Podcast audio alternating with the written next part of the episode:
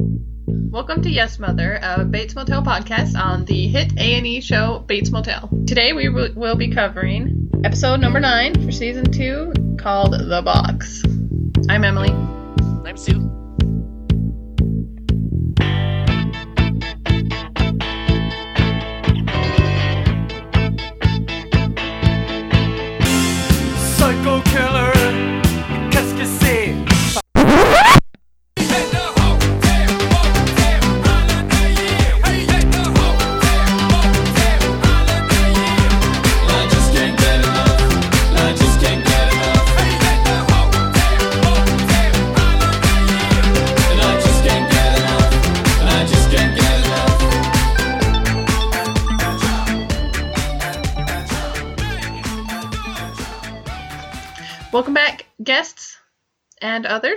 No, you're all guests. They're all guests. Some of you are more literal guests in our imaginary hotel. That's right. yeah, so penultimate episode. Yeah, exciting episode. I mean, I was worried the whole thing was going to be about trying to get Norman back, and I'm like, ugh. Right. And it kind of was, but um, peppered with lots of information. Yes, I I totally agree. I was afraid it was all going to be about getting Norman and I don't know. There's not much you can do with like a kidnapping. They're all kind of the same, you know. Yeah. So, I'm glad that there was a lot of other stuff and that that was just part of the show. So, Yeah, and honestly, when you think about it, Nick Ford, that was a smart move. it didn't end well, but um, I don't know. It was a smart move. to take Norman, Yeah, yeah. to try and get the rest of the Bates to do what he wanted them to do. Right, right. Yep. So, so yeah, fun episode. So, how have you been? Oh, you know, same old. Yeah. Yep. Cool. Same. Just kind of getting through April, gardening and whatever. Yep. I think that's what I'm gonna do uh, when we're done here is go out in the garden because planting planting time is about two weeks away. It is. My garden's prepped for my tomatoes. See, you. I need that's what I need to do is the prepping. Our weekends and stuff were all about the camper for so long that now it's Right. like that's done. So garden time, you know. Right, Yeah. and it's been kind of rainy the last couple weekends too so haven't like and a little colder than I'd like kind of outside. yeah so today looks perfect and the soil should be perfect for like pulling weeds and stuff because it's kind of been Yeah. rainy and damp the last week or so so yay Yeah, yay, perfect. so all right then should we talk about the box Let's do it. all right did you watch it and more than once I sure did. okay And I even took a few scene notes. What's Uh, up? wow.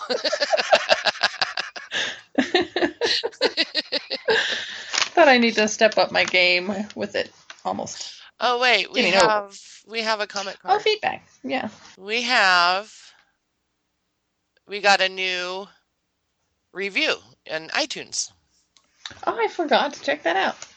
We got a five star review from Jason in GA. So I'm Georgia. Georgia. And he calls it insightful and entertaining. He says, I've listened to several episodes of this podcast before giving this review. These ladies are very likable and are very thorough in their reviews of Bates Motel. There is always some good laughs as well as general movie and TV discussion too. I rate this podcast a five out of five shower curtain rings. nice. yep. So thank you, Jason. Thanks, Jason. I really appreciate you giving us a few listens too. Yes. That's nice. Before you uh, um, review, I think it's good to give it a few shots. Oh, sure. You don't want to send out a review after just listening to one. You got to give it a, you know, Yeah. A few listens. So, yep. Thank you. And Welcome aboard. Hope we hear from you again. Yep. All right. And then we got a comment card from Harold. Do you want to? Do you have that up? Uh, yeah. Okay. Uh, my comment card for the box. So much happened this week. How can you not love an episode that has Norma either freaking out or breaking down in every other scene? Zane survives, but Nick Ford is dead? Really?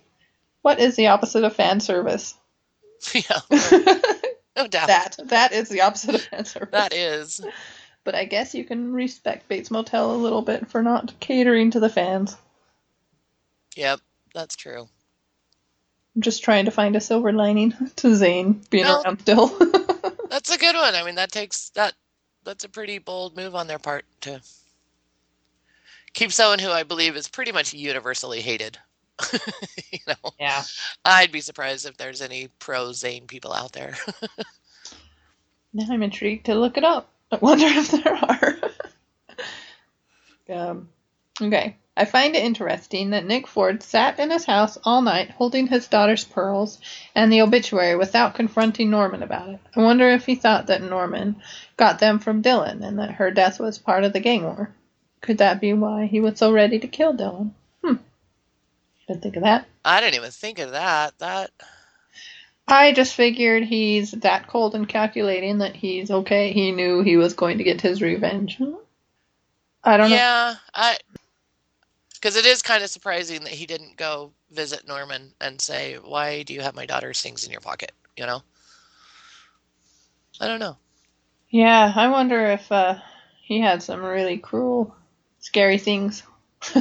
Stored in plan. Yeah, I think if he didn't, I think knowing that Norman had those pearls and her picture in his pocket would have like put him over the edge to do that, you know.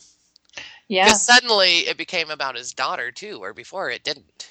you know? right. Well, you wonder if um, Dylan really had killed him if he would have just let Norman go. You can't imagine he would have. Did I I- say I- Dylan I- killed Zane? You know, if Dylan had just killed Zane and come back and said, "Okay, he's dead. Here's his scalp or whatever." Oh, do you think Nick would have let Norman go like he said that that he would? Yeah. I don't know because I mean, yeah, having his daughter's pearls and her picture in his pocket, that just put brings it up to a whole new level in his head. It's got to. It had to have. Yeah. Because how weird is how I mean like I said, this wasn't about his daughter at all, and then all of a sudden here's you know, the kid that you kidnapped has her pearls. What the bip? yep. Nick Ford had a what the bit moment. Nick Ford had a total what the bip moment. no, it would have been interesting to see, but now we'll never know. We can just speculate. I would say no. I, I would think that he would have killed Norman, yeah. even if even if Dylan killed Zane. Yeah, I agree. I think you would have just killed them both. Yep. Okay. Um how is Dylan going to explain how he came to kill Nick to Zane and Jodi? Uh, I was in the neighborhood and just decided to drop by. Hmm. Um, you know, that never even crossed my mind that he would need to. I guess the only plausible thing he could say is let him let them know that Nick Ford had kidnapped his brother and he went there for that purpose.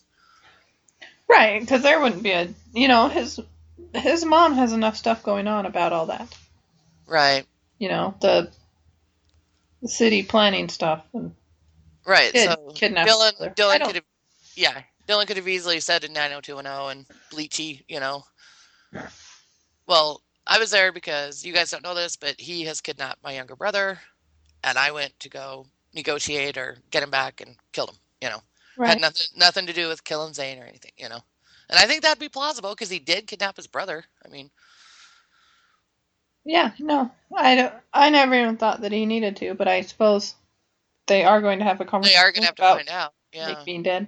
yeah. Um, yeah, that would be a little awkward, but I think he's got enough there I think without so. getting into the Zane. I think so. Yeah. Although, however stupid Zane is, he's quite paranoid, and he should be. He might put it together. Well, he yeah. Well, he put it together while Dylan was there because when he was giving Dylan his gun back, he took the clip out and then unloaded the chamber, and there was a bullet in the chamber. That's you don't keep a bullet in your chamber Yeah. Oh, and hey, unless you're going to shoot someone. You know. well, listen to this. He could have like a friend for life and saying that he killed Nick. He could turn it around that he did it um, because he wanted him to kill Zane, but he killed Right. instead. I kind of thought that too. That this could be a. Well, guess what? I I killed Nick, so he's not a problem anymore, and become yeah, exactly. Because Zane would see that as Dylan choosing his side. Right. Yeah. Yep. So interesting. It's an interesting. Dylan's got. He could play this really well, or he could play it really badly. But I think he's smart enough. I think he's going to play it to his, you know, advantage. Yeah. I just want to know how Romero's going to fit in Yeah. to this. I just part of me just wonders if they meet and work together. I don't know. Yeah, that's gonna. Yeah, Romero's kind of the dark horse in this whole thing. What's yeah. what's he gonna do? I have a feeling he's going to play heavily in the finale I think so. somehow. Yeah. Anyway. Um Okay. I was thinking that if Nick was going to get killed in this episode, it would have been because he went to the box to confront Norman and got surprised when it turned out to be the mother inside Persona that gets released. that would have been interesting and fun for Nick to see. yep. Get a shot of what Caleb got in the hotel room. Nick would be like, "I've worked with some messed up people, but this family, this family takes the cake." Yes.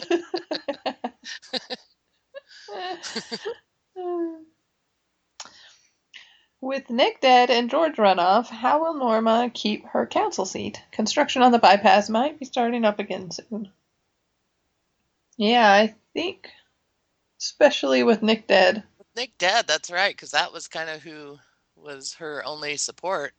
This might be why years later, when we see Norman running the Bates Motel, that uh, there's a bypass. There's a bypass. yeah, I would say that Norma's seat on the city council is not much longer. yeah, that was short lived. Yep. good effort. Um, big mistakes though. But uh, yeah, she didn't even get to go into her office, which she I know I was gonna say, did she even get to sit in her desk chair or anything? Don't know. Wonder if we'll ever see that guy that confronted her ever again. Max? Max, yeah. I hope so. I kind of liked him. Yeah, I do. You're funny. I just love how he said it. Okay. I was convinced that Norman did not kill Ms. Watson. I am interested to see how this revelation will play out now that Norman is fully aware of what he has done, and with Romero and his lie detector buddy looming in the future after he is released from his box. Okay, I my last calculations I feel was pretty high on the side, personally, that Norman did kill her. I've gone back and forth. I've gone back and forth. I I'd say I was still 50-50ish. I'll have to see where I was because I don't remember now. But I, I wasn't too surprised that it was him. Right. But it looks like yeah, Harold was pretty convinced it wasn't him. Yeah, I I think last time we talked about it, I I certainly wasn't convinced. But I don't remember where I was. I feel like I was more on the side of he killed her. I think I you know I've- I think you were more than I was. Oh yeah, this is interesting that we're getting the lie detector when we know Norman is fully aware. Yeah. Because we were never. I always just whenever I saw that lie detector, I always figured he was still going to be not knowing. Right. Same. So yeah, that's interesting. And it's not. I wrote in my notes that was Romero's dad. It's his dad's partner. Oh, okay. So his dad was a cop too. I was really hoping as soon as I saw the old man, I was like, please be Romero's dad. please, please, please. you just want something. I just wanted a, a father son talk with Romero. I know, I did. but dad's ex partner, I mean, I assume I've seen enough cop shows, movies. The the partner seems to be part of the family too. you Oh, know. sure. Yeah. So I'm sure he's kind of like a father figure. Yeah. And it sounds like Romero's dad is dead, so maybe maybe he died when Romero was younger. I don't know. Maybe this guy is, but I like the old man. Yeah, I liked him too. I liked all that. Yeah. But it will be really in I cannot wait for Monday's episode. I know. Seeing this light. Cuz did you did you see that little couple seconds of that light detecting scene again? Yeah, and he looked um He looks kind of out. Did you he looks really out of it. you know how I was saying before, I can't remember, you know, but there's something about it. The way Norman answers the question is just weird. It is And- weird. Yeah. Yeah, I paid more attention, and it's the the ex partner is doing the lie detector. He says, he just says Norman, and Norman kind of, I don't know, kind of moves his head weird and goes, yes, you know, I don't know, it just like it's not Norman. Yeah, I Like, would be I think- surprised if it's not Mama. I yeah, Or- I I'm predicting now, I'll do a prediction that he is in Norma mode in this lie detector That's test. gonna be so awesome. That's the only way he could pass it exactly. at this point. And we assume he does. I don't see him going to jail and stuff for this. No, because he's got to be. Yeah. I mean, they can't do. But there's still that little uh, Romero thing that he's been willing to cover up murder before Exactly. for this family, and he want. I think he still wants whoever's in jail. I mean, I know that he's got kind of a guilty conscience, but he still knows that guy deserves being in jail anyway. Right. I don't know why he'd want Norman to get off, but I don't know either. I don't know.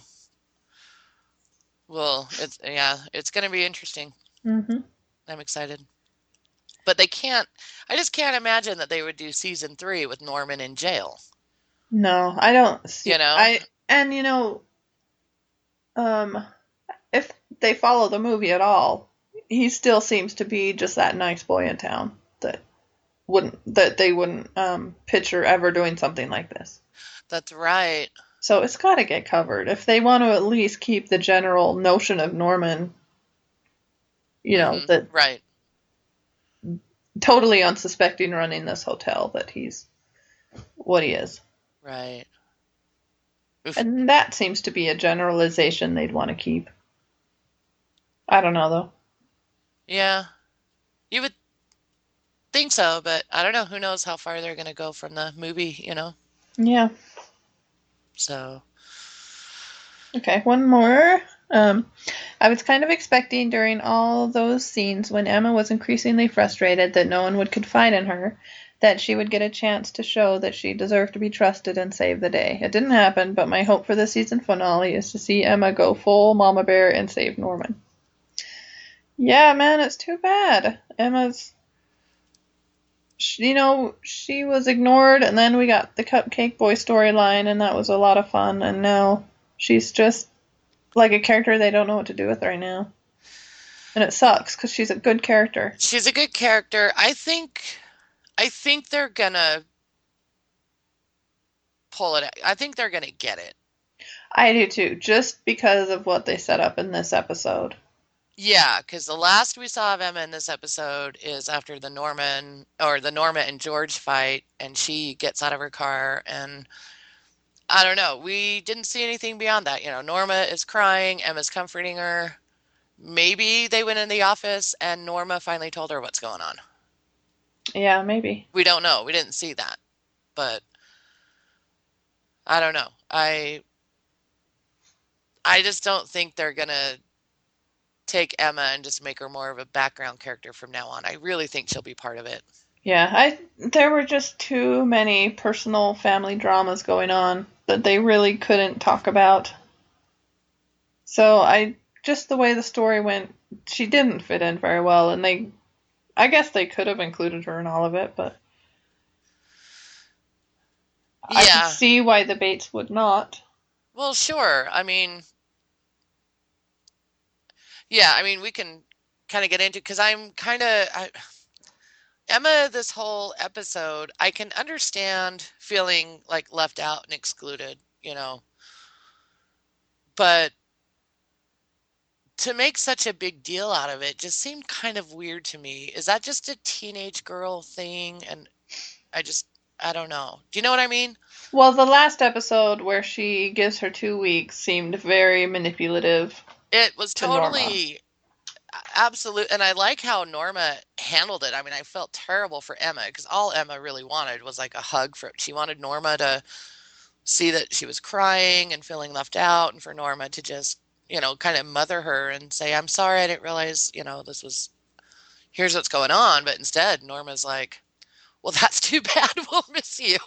You know? Well, you see her face. Norma mean- wants to give her a hug, but she just she can't. That's the way Well, I saw it. yeah. The first her face went from total sympathy and wanting to crack mm-hmm. and include her in everything. Yep. And then something came over her face It and hardened. it hardened and she just says well i'm sorry you know and it Yeah. was yeah and it was you could tell it really hurt emma and she didn't expect that she was kind of looking it was a it was a passive aggressive um, right. tell me everything Turn on the waterworks, yeah you know. But yeah, i'm gonna I- give her a pass because she's in a tough situation and she really does care about that family and she's really adopted norma as a mom she has. figure and so and she's young and anyway i'm giving her a total pass I'm giving her a pass on it. Oh, absolutely. I just I don't know. I was but yeah she's it was mean- manipulative and all of that and part of me, I think that's just the way I don't like to get involved in other people's things. You know.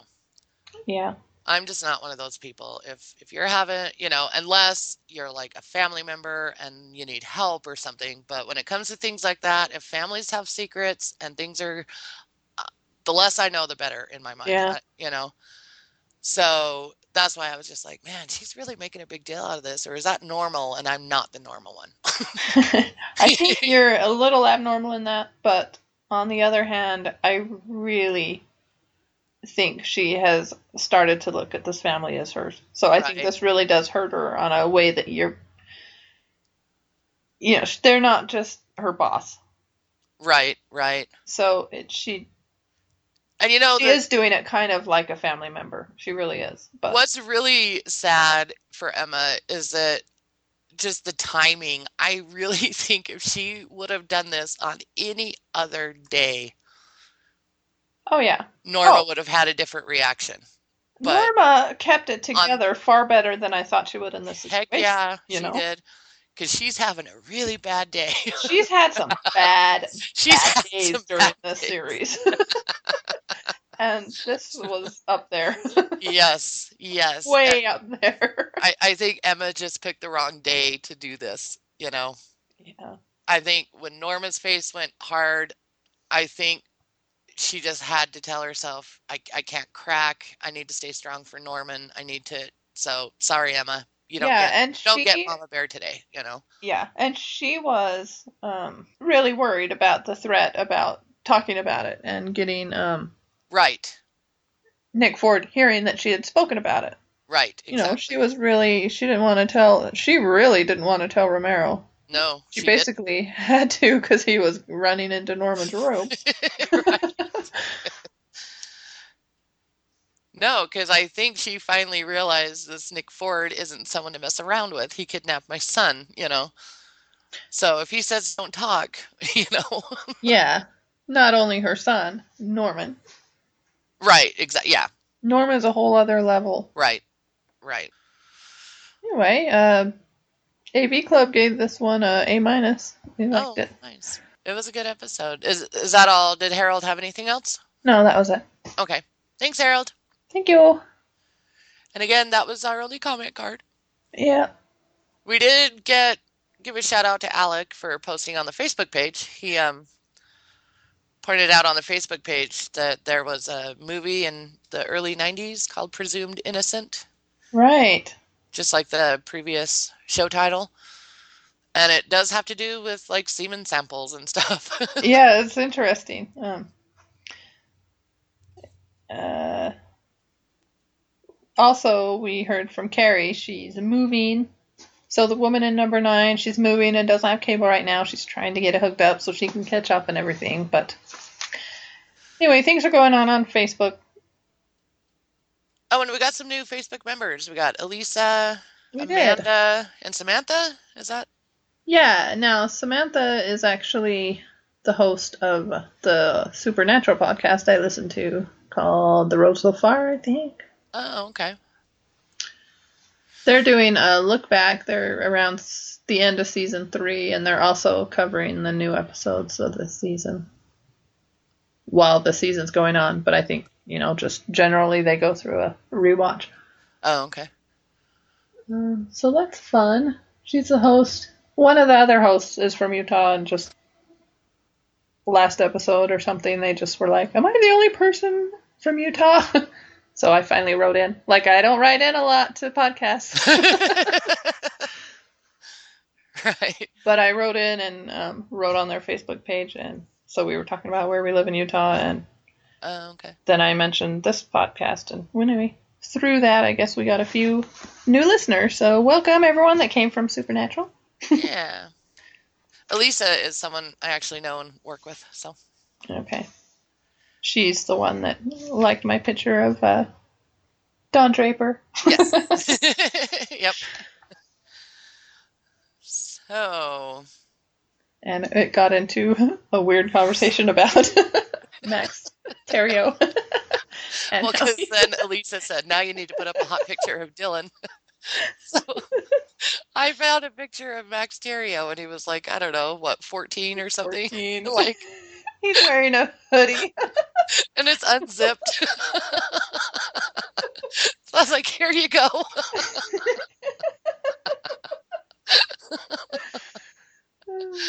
Uh, that was I was laughing so hard about that picture. yeah, so we were wondering how old he was. So that got me wondering when he started his career. So I IMDb'd him and I found that he played Ned Nickerson on a Nancy Drew movie, and I just laughed so hard. Ned is like just this Ken doll boyfriend. I don't know. I have a funny image of Ned in my head. I was a huge Nancy Drew reader, avid. Me too. When I was like, yes, very avid. In fact, as an adult, I collect um, the yellow binded hmm versions, and I have got forty or so. Yep.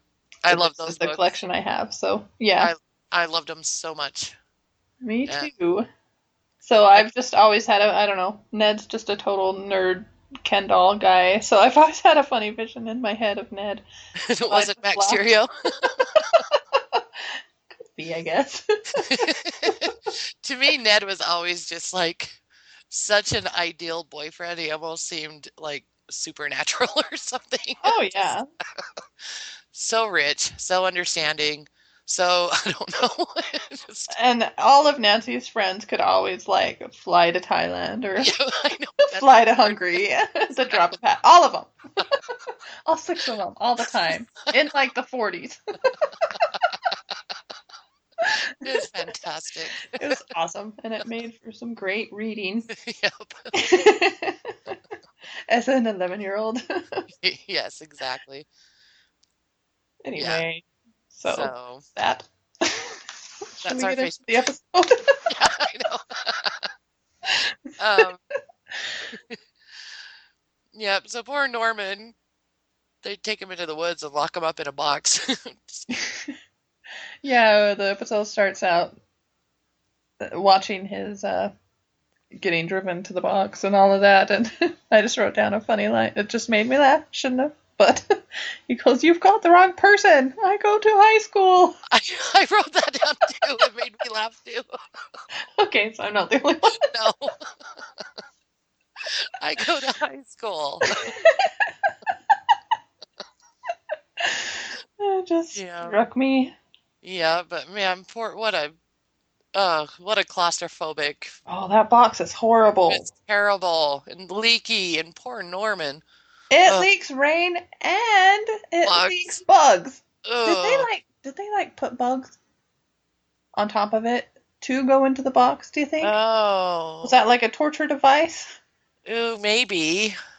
Maybe. I didn't think of that. I just thought they were naturally just Maybe because it was raining so hard they were trying to find something dry.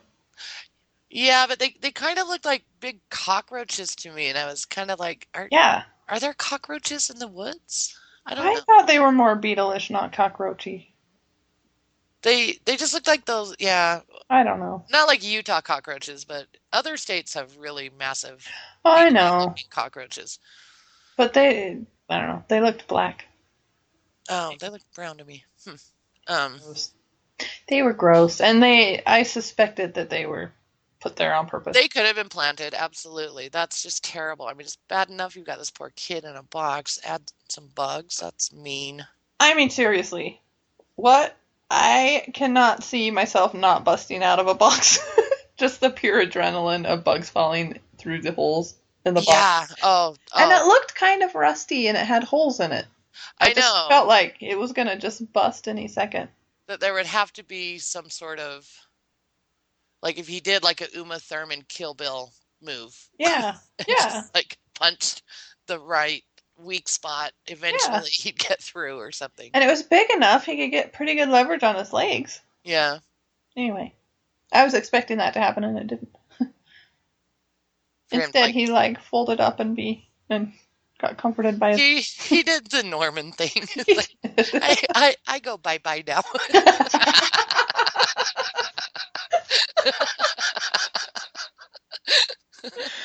Norman out.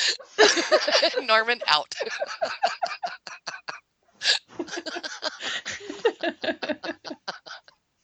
so, um, so then we see Norma come home sneaking into the house. I love that so much. And it's just so funny how the squeaks in your house are just so much squeakier when you're trying to be quiet. Yes. Indeed. and uh Yeah, just she's coming home from George's, if you forgot. Um, yep, trying to sneak in. trying to sneak in. Not wake the Norman that's not there. Yep. Yep. She asks Emma. She goes down to the hotel, see if Emma's seen her. She hasn't. And Emma's already pissed at this point. Yes. Yeah, I wrote, I just put Norma Holmes slash Emma, so I don't remember. Yeah, no, Norma, you know, goes into Norman's room. He's not there. So she runs down to the motel. Emma's there. And she's like, Have you seen Norman? And Emma's like, No, why? Is something wrong? And Norma does her typical, No, everything's fine. you know, but you don't run up to someone and like, Have you seen him? I, I think uh, I didn't count, but I do not know how many times Emma was asked, Well, have you seen him? This episode by everybody. Everybody, yes. so yeah, and yeah, Emma Emma's already just kind of fed up with everyone just not telling her what's going on. So then we see Norman in the box yelling. Yeah, this is the one time that he seems to really be trying to get out. Um, Right, right. just yelling help. Because it's not exactly buried. It's he can see sunlight and stuff. Yeah, I mean the box is kind of like above ground and I saw some sort of like drain into it. So I'm not I'm sure someone who's like way into agriculture or something would know what that was. Was it some sort of like storm drain? But why would it be in the middle of the woods? Oh, no idea. Because I saw like this black pipe drainy thing. Oh, I did not. Um, Yeah, coming into it. And I was like, what is that thing? You know, I don't know. But good hiding place if you're going to kidnap someone. That's a pretty convenient place. Yeah. but yeah, it is mostly above ground. Um, then Norma calls the theater to see if Norman is there doing tech. And she leaves a voicemail for Norman. And she's like, I know I've left 15 messages, but if you don't call me in like 15 minutes, I'm going to report you as a missing person and you're not going to like it. In trouble, mister. oh, that made me laugh. yeah, because she's she is concerned, but he also was very um pissed at her last she saw him. Right, right. So is her concern is she just mad that he's gone or do you think she's a little worried that he's like up to something? You know, Oh, I'm sure both. both. Yeah. Yeah. I think when he's not in her sight, she's always going to have part of her worried that he's fugued out and killing people. Yeah, I guess so. Yeah, true. True. So, yep. Then Romero goes to meet what we find out is his dad's ex partner. yep. And gets him to commit to doing like a off the books. Uh, Polygraph. he just, yeah, it's Romero just has to know the truth, he says. Right, right. Well, I mean, as a cop, or just even as just a human being, we're just naturally curious. You you would want to know, you know?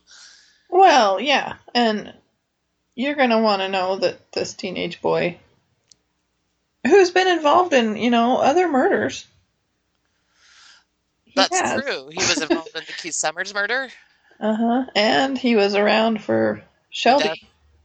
Shelby. Oh, and Shelby, and the death of Cody's dad. Yeah, I mean, when Cody's the Cody's dad thing, I just thought, man, he's Norman's got a history already. Right. Just it's like, how many murders can you be involved with before you get suspicious? I would say the average person, like, like in the 40 something years I've been around, none. None. And this has been within the same year, the same school year for sure. But I'd probably want to know too. I would, absolutely.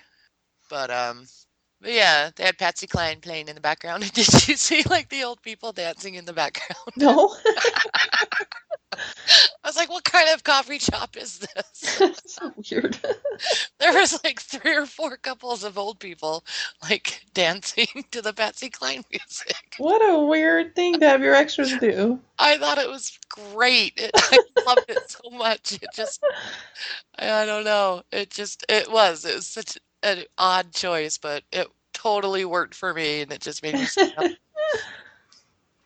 But uh, yeah, but uh, I liked what Romero says because you know he's telling this ex partner. I didn't, I didn't catch his name. Um, that he's put away someone for this murder. You know, someone who deserved it anyway, and you know the, but he just wants to know the truth, and the, you know, the ex partner is like, well, you know, the law isn't perfect. And Romero says, if I went by the letter of the law, this town would be boarded up. That's awesome. I just, I love Romero. then we have Norma helping them carry that canoe. it was so funny. I don't know exactly what was. It was kind of just a good like Norma running moment, but she was just like talking, talking, talking, talking, and hauling this canoe. She just drops it the second her phone rings. Sorry. and at this point, she doesn't No, she doesn't know yet that Norman's. I think she finds out right here though. Yeah, this is the phone call that is for Ford, I think. Oh, that's right. Because she'd only been leaving messages for Norman. So when her phone rings, it's Nick on the phone, right? Yeah, yeah. Saying that he's got Norman. Okay, that's right. That is probably my second favorite Norma moment, and my first favorite's coming up. Or her dropping the canoe or carrying it and dropping the it. canoe is my second favorite. Um. Oh, I know what you're talking about. I I loved it so much. yep. So Nick basically tells her she's got to get Dylan to do what he asked him to do in the next 24 hours, or Norman will be killed. Right. So she goes to see Dylan. oh my goodness, this was so funny. You, the whole place is like watching. I think your mom's here. And he's here just like screaming and yelling into the camera, the surveillance camera, which doesn't have sound on the inside, she obviously doesn't know that right? and never finds out. she just thinks she is yelling at Dylan and he can hear and he's ignoring her. just, oh, it's so funny. It's just beautifully crafted. It was so well done. I loved how you're watching her in the black and white camera, and then it finally cuts to her, and she's like mid word, just screaming into it. I just Uh-huh. thought that was so well shot. That was just brilliant. It was brilliant. And just, we all, everybody appreciates these moments. We just, everyone's on board with Vera that I know of. Yep. And they know it. The filmers know it. They know that that's going to get us. Yep. it did. Bravo. it was fantastic. Yeah. But uh yeah, so Dylan comes to the door and she just blurts out, she's like, Nick Ford has Norman and, and he says that you've got to do what he asked you to do in the next 24 hours. And that was like half an hour ago. now it's 23 hours and and a half. now you only have 23 hours and I have to do it. oh. And this was a great conversation between, you know, Dylan takes her and he's like, shut up, you know, takes her inside. And I just love how she's like, this is all your fault. And he's like, no, it isn't. She's like, yes, it is. yeah, that was hilarious. He's like, he's um, like- excuse me. he's like, you're the one that got involved in Nick Ford. I had nothing to do with that guy. yeah. So I think that kind of hit Norman, Norma like, oh, yeah. So she's like, well, what do we do? I'll help you. oh yeah, I'll help you. And boy, he finds out. She finds out what he needs to do, and there, you know, in her head, there is no question. Yeah, I, Norma's life and someone else's. She's fine with that. Absolutely fine. She, She doesn't even know who he is. He just says his boss. I know, I know. It was yeah. Dylan was totally blunt. He's like, he asked me to kill my boss, and Norma kind of thinks for a minute, and then she goes, "Well, you got to do it then." And he's like, "I just go kill someone," you know?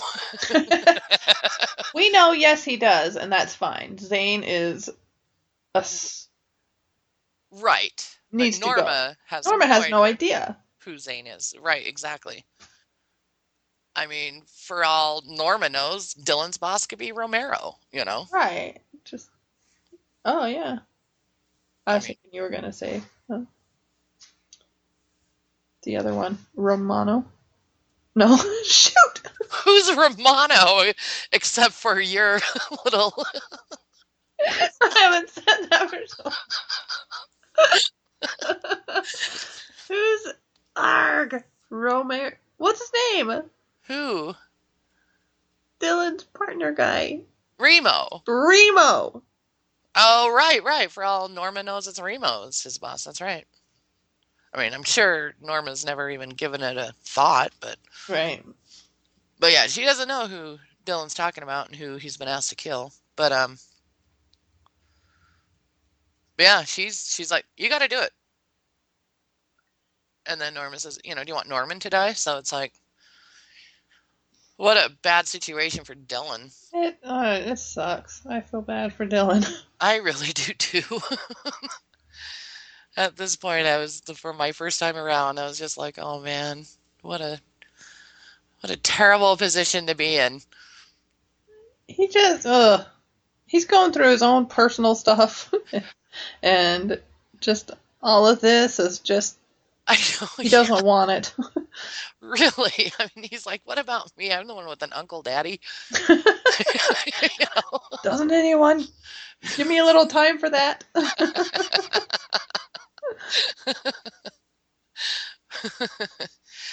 so, yep. So then Dylan goes to 90210s and tells her basically it's time to do it. yeah, and gets a when she hesitates, he gets a little annoyed at her, and I just thought it is her brother, and she has the right to feel a little hesitant, even though she gave him the okay already. It's still a big, it's a big decision. It's a big deal, Right. I mean, it means you're giving the okay for your brother to be killed. I mean, right? no matter. even if your brother is sane. Yeah, yeah, it's still your brother. They're still, you know, that blood tie. right. So, no, I, I didn't blame her for being a little hesitant, but she does. She goes, okay, okay, you know. So, that, My next thing is Emma spinning a nickel. yeah, yeah, she just, she's just so dejected. yeah, she's just sitting in the office and Romero comes in, and I love this scene too. yes. But here's yet another person. Have you seen Norman? Yep. so it's just it's and he's not a member of the family, so this is just another person that knows what's going on, although he doesn't, but she right. assumes he does. Well, he's looking for Norman for a whole other Right. reason. Right. He's got Yeah. his own reasons. Yeah. But yeah, to me, that- in Emma's eyes, it's just another person that's mysteriously looking for her good friend Norman. exactly. And you know, yeah, when you're young like she is, that does kind of suck. You just you just feel like everyone knows but you and I don't know. Oh I- yeah, those are big things to teenagers. Those are, those are exactly. So that's secrets are bad. hmm and who knows what's going on in Emma's brain, you know. Yeah, the least of which is just she's started to be interested in Norma again. I th- Norman again. I think we can all agree. I think Cupcake so. Boy has been MIA. He might have gone away again Right, till maybe next summer. Who knows? Right, right. And she, last we you know knew of any sort of storyline for Emma was that she was kind of getting the feels for him again. Right. Right, and suddenly everyone, well, so far his mom and the sheriff is looking for him. You would, yeah, what is going on? Yeah, you'd want to know. You But I just love it. Romero sees, well, I think I think Emma tells him that Norma, because he asks about Norma too, and Emma says, I think she says that she's up at the house, but then he sees Norma pull up, and Emma's like, you know, I'm a person with feelings and a brain. yeah. She, Romero says, maybe you should take a break and get some fresh air. the look on his face and his delivery was awesome. well, here's this girl just like going off on it. yes. It's like, wait, what? Why am I getting yelled at? Maybe you need a break. Get some fresh air. but um, yeah, that I that was a good scene. hmm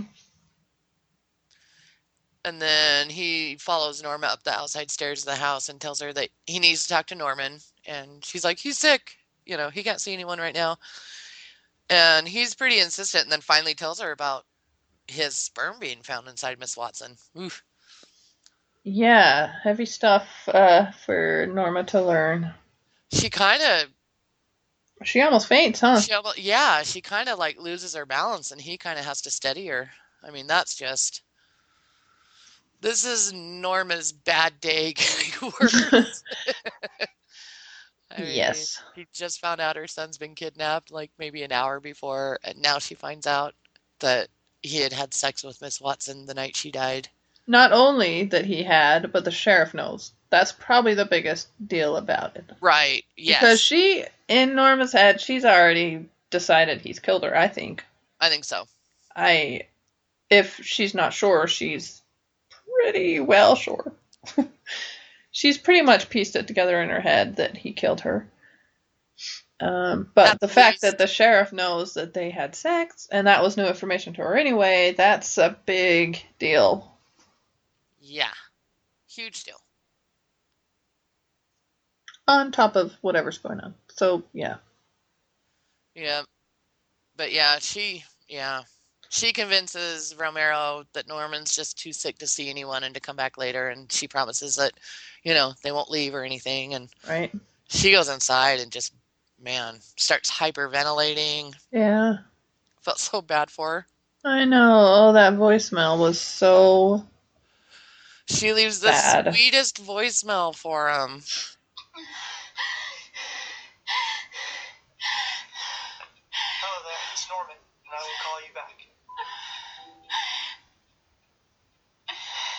Norman.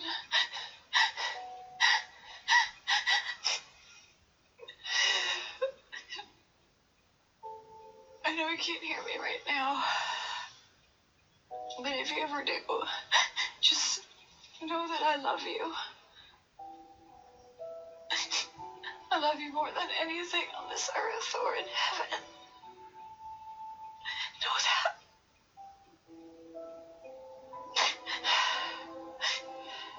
That was a great scene. Norma did, Vera did so well. Yeah, it was. It's like the only thing she could think of to do. You know, yeah, I think she she just wants him to somehow maybe be able to hear her one more time Uh-huh. say how much she loves him and because she doesn't know what's going to happen. She doesn't know if he's going to die because of this kidnapping or now this whole Miss Watson thing is again in her, you know. Yeah, it was really sad and it was really sweet. It was. It was almost like tear welling in Yeah. eyes, you know. It was good. It was good. I didn't cry, but I could have. I didn't either, but yeah, I could. It it was. It was a, a little emotional. It was definitely. Yeah. And then we go to uh, Norman in the box again, and he's obviously he was reciting a monologue, and um, I did a little digging, and I figured out what movie he was reciting. Oh, really? I. I didn't. I I knew it must have been a movie. You know, he was reciting. Yeah. I just thought it'd be interesting to see if there was anything to it, and I thought I think there was. Um, it was a it's from a movie called Meet John Doe, and it's um Oh, I've seen that. oh yeah it's Gary Cooper, Gary Cooper. Yeah. and Barbara Stanwyck, and Barbara Stanwyck is actually in Double Indemnity. Really? She's the lady, yeah, she's the woman in Double Indemnity. So I thought that was interesting that Oh, that was in his mind. And I think she's best known for that movie, actually. Um, but yeah, that movie was directed by Frank Capra, who Right. did It Happened One Night, I love, Yeah. and Mr. Smith Goes to Washington, and It's a Wonderful Life, which is on my wall of shame. I've only seen parts of it. I have never, never seen watched it. no way! nope, I have never seen it. I haven't either. I've seen little clips, but I've never sat and watched it. I know the story. I know you Sure. you just can't be alive and not know what it's about, but I have never ever seen it. Right, and our family owned it growing up. I remember we had the VHS of it. Oh, did we? Yeah. we just weren't one of those I guess that wasn't our family tradition. No, we watched The Grinch. We would act out the Grinch. when I was we did. We acted out The Grinch at our cousin's. uh, yeah. Anyway, huh. so that Well, was that's just a yeah, that's a good movie actually. I think he has to he play he has to like play someone who was who had died or didn't It exist? says um, it's a 1941 film about a man needing money who agrees to impersonate a non-existent person who said he'd be committed suicide as a protest, Yeah. and a good- resulting political movement. It begins. It begins some sort of political movement. yeah. So he pretends to be a guy that's about to commit suicide, just a non-existent. They just make up a person. Yeah. Yeah, in order yeah, to like swindle money. I I remember watching it like when I lived at the Fort Union house, so, you know, like 2005 or something, you know, so it's been a while, but I do remember really like I remember Cam and I just catching it like on a Sunday afternoon and just both really liking it. I've never heard of it, but Hmm. well, It's a Wonderful Life came in the um, Frank Capra's later in his career, and it was during a time where he kind of got dogged. Frank Capra is an Italian immigrant. He's kind of one of those that um, the American Dream kind of thing. Right. Here with nothing and became a famous director. Uh, anyway, he's kind of dogged for his later years stuff like It's a Wonderful Life, just being way too cheesy and stuff. Yeah. I guess his earlier stuff, like I love It Happened One Night and Mr. Smith Goes to Washington is great. That's a good movie. Um, anyway, he's he's revered more critically for his earlier stuff than It's a Wonderful Life. People kind of critically that movie, I guess, is kind of it's pop. It's a popular choice for uh, Christmas Eve viewing, but Right. critically, I guess, is kind of a dog. I don't know. I don't know. Maybe it was just one of those like he was under contract to do another movie or sure. it was just a paycheck movie or something, you know. Right. But this movie was, you know, he's pretty well thought of for this one. Yeah, yeah. Um Yeah, it's it's it's good. I didn't realize that's what it was from. Um and it was interesting to me because I mean, here's Norman trapped in this box and he's like reciting an old movie then. Oh, well, So- that's his comfort. You, It's his comfort thing. always. I love it. Yeah. Yeah, I really like that little trait they gave him. I do know? too. I love it. It's kind of ties into Psycho being an old movie. Exactly, yeah. And it's just I mean, what else would you do if you were trapped in a box like that? I mean, you would have to do things like that in order to not just go completely All right. Well, I would probably quote Dick Van Dyke shows. I get it, Norman. Yeah. I like my old movies too. yep, yep. So, but yeah, so then um, Nick's guys come and bring him like a sandwich and some water, and I loved it. Norman like tries to run.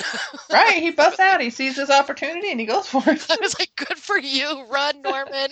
I actually figured. I thought he was going to get away. I was hoping he would. I just thought he would. I thought that's how they were going to get him back. I don't know. But yep, nope. They kind of tackle him, and the pearls and the picture of Miss Watson fall out of his pocket. Yeah, that was one bad thing about running. Yeah, and just the look on his face when you know the one guy like picks him up and shows him to, and he's like, "Why, you know, why do you have the? What is this?" And just the look on Norman's face, it's like he's like, "Oh no, uh you know, yeah. that's not good." Because I don't know, he probably hasn't put it together that this is Nick Ford doing this to him. yeah, I, I don't think so. But man, what if he did and he knows that Miss Watson, that's her dad? You know, I mean, Yeah. ugh. But, and you know, when this scene was over, it, the thing that came to my head was this is all Bradley's fault. It is all Bradley's fault. this fault. all comes down to Bradley, and it just makes me really mad. She's over in Boston having a great time. know, I know. It just pisses me off. That girl needs to be brought to justice. This now Norman has been kidnapped. You know, several people have died. So many lives are in danger. Uh, ugh, you know, And, it it's was so all- stupid. She killed him before even finding anything out. I know. So stupid. I know. I, you know, before I was, oh, you know, Bradley didn't bother me. I don't know. I, but now I'm, I'm just really mad at her. We've come a long way since then. I just am really mad at her. This is all her fault. yeah. anyway. So yeah, the next scene is Emma talking to Norma and giving her two weeks. Yeah, we kind of talked about the scene, I guess. Um, and Norma has. She gets to Norma, but Norma also has to close that all down. And she's got to close. You know, Norma's got to stay tough. She she just can't, like I said before, she just can't let this Emma thing crack her. She's. I just, I I thought it was pretty sad what she you know like oh that's a shame we'll miss you you know And I wonder, Norma is a master manipulator. Do you think she recognizes manipulation when she sees it? you know that's a good point i bet she does and i bet you that kind of pissed her off Uh-huh. like i don't need this today don't you bring your waterworks to me You And know? knowing it's manipulation and that she can fix it maybe when things are better. exactly yep yep i bet you're right because i know that was hard for norma to do she loves emma you know Oh, it was. You could see it. Yeah. The acting was superb. You could see it. Everything in her face. Yep, but yeah, and like, oh man, if it would have just been any other day, I really think it would have worked. Agreed. But this is not the day. Sorry, Lord of the Rings, oh, I didn't even recognize it. little Lord of the Rings speech. This is not the day. It's, oh, it's fantastic. Oh.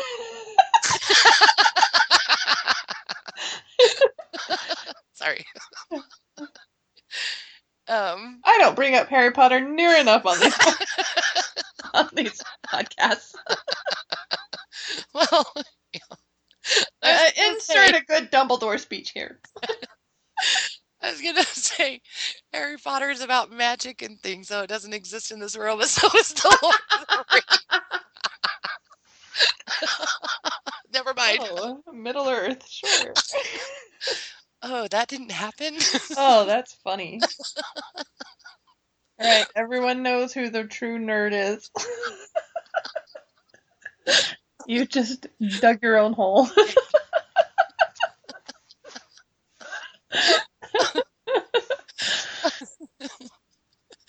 At least it takes place in London and Scotland, not Middle Earth.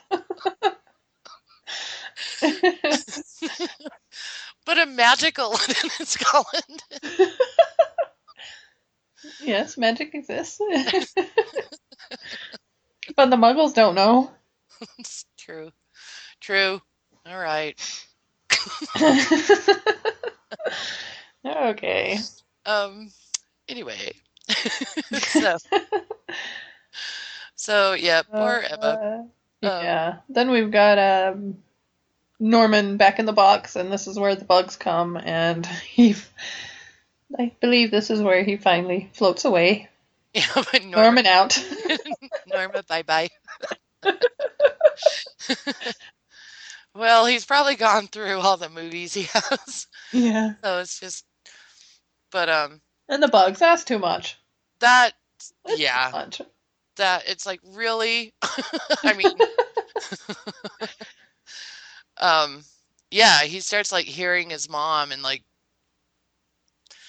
kind of picturing her, but not like a hallucination. Like that's just we were seeing like it, what his mind was thinking about, right? Yeah, it was kind of hazy, and she was saying it wasn't.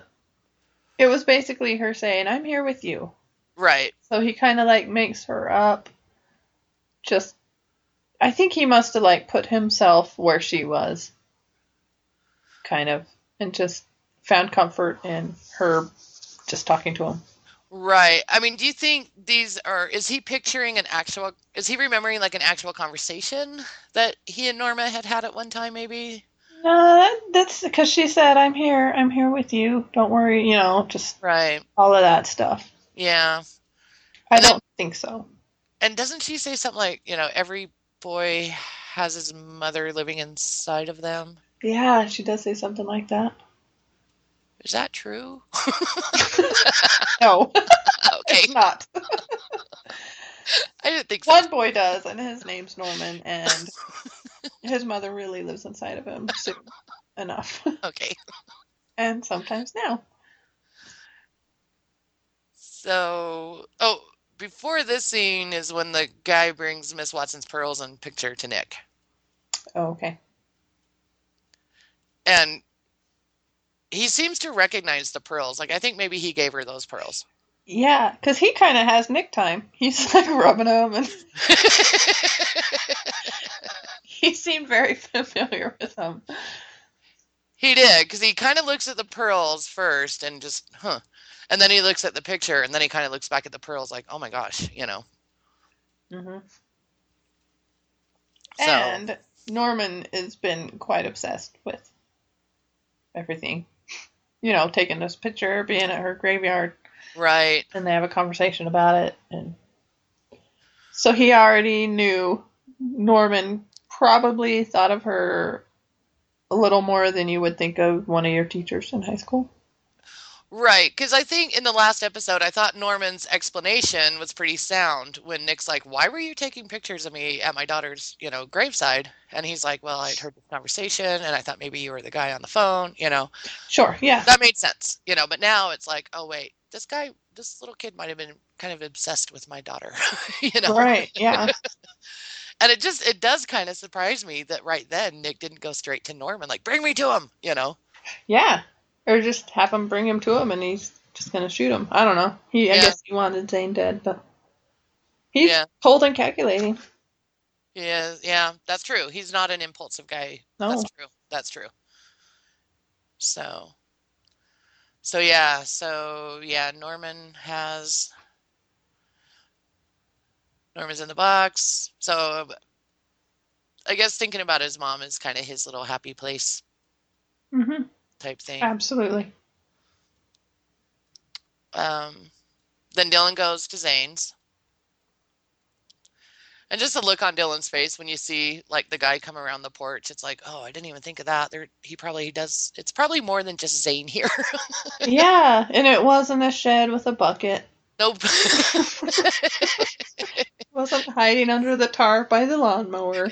Not in a shed.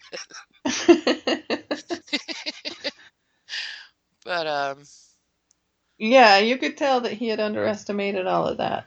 yeah, I think as his head, the biggest thing was just actually shooting him. like knocking on the door. Zane opens the door, he shoots him and leaves. Yep. type thing, you know. or maybe um, gives him the groceries and he brings him in and turns his head to put him on the counter and shoots him. Right, right. Because he had the bullet in the chamber, so he wanted to just shoot. He didn't want to even take the time to like engage, you know, like Yeah. And perhaps this is why we had that stupid scene on the docks with the two goons. Um, was it Alec that complained about? yeah, Maybe that was us. That was for us to be able to put together. Zane's always got a couple goons with him. Yeah, that Zane Yeah. might have some goons for this scene. Maybe. I don't know. Yeah, I get yeah, true. Because I kind of complained about that too. I was like, why did that even happen? Um, Well, it made you not surprised to see him. I mean, it made you kind of go, oh, of course. right, exactly. Yeah. But um yeah, just the conversation with Dylan and Zane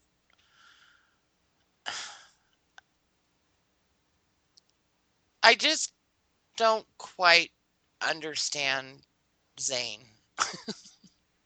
Just talking about sides, and Dylan's kind of like, about- aren't we all on the same side? Yeah, but like Zane is like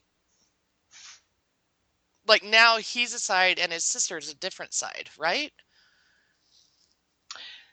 Yeah, in Zane's head, you're either on his side or his sister's side. And that's odd. So yeah, so he is separated. I I wonder if he only separates it for Dylan because Dylan slept with his sister. I don't know.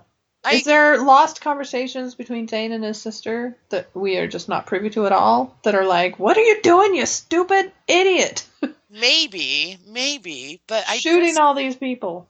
and personally, I just don't see.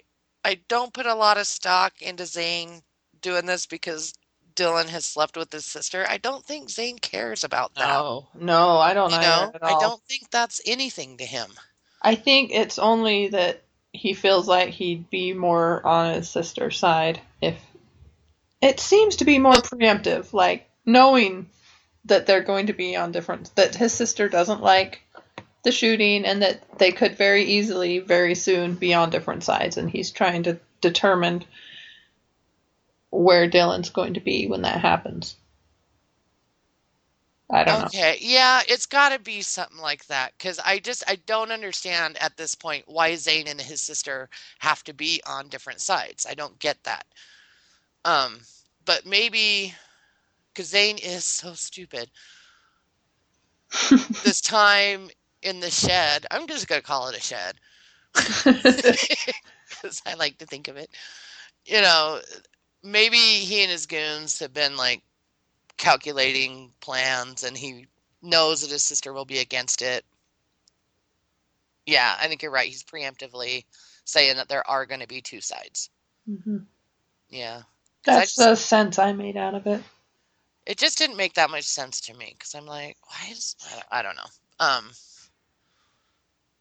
but yeah, and yeah, and Zane's like, you'll if you choose her side, you'll be making a terrible mistake. You know, if you choose the wrong side. And Dylan says he understands, and Zane's like, good, because Iggy here wanted to shoot you.